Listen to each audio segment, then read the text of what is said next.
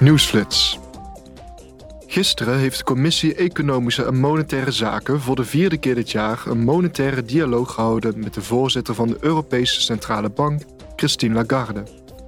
De monetaire dialoog werd deze keer gekenmerkt door de onzekere economische omstandigheden en de sterke inflatiedruk.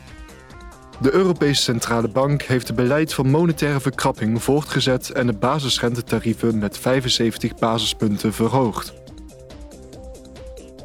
De Commissie Regionale Ontwikkeling zal morgen van gedachten wisselen met de burgemeester van Kiev, Vitali Klitschko. Ze zullen onder andere in gesprek gaan over de huidige situatie in de Oekraïense hoofdstad.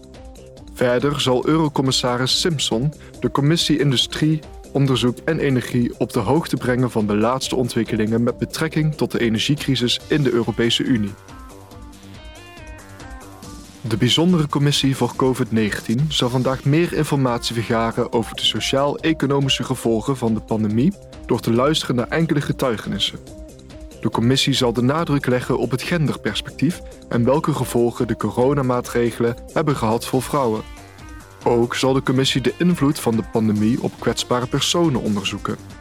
Bovendien zal de commissie zich buigen over de EU-steunmechanismen, die in het geval van de nieuwe pandemie geactiveerd kunnen worden om de Europese economie te ondersteunen.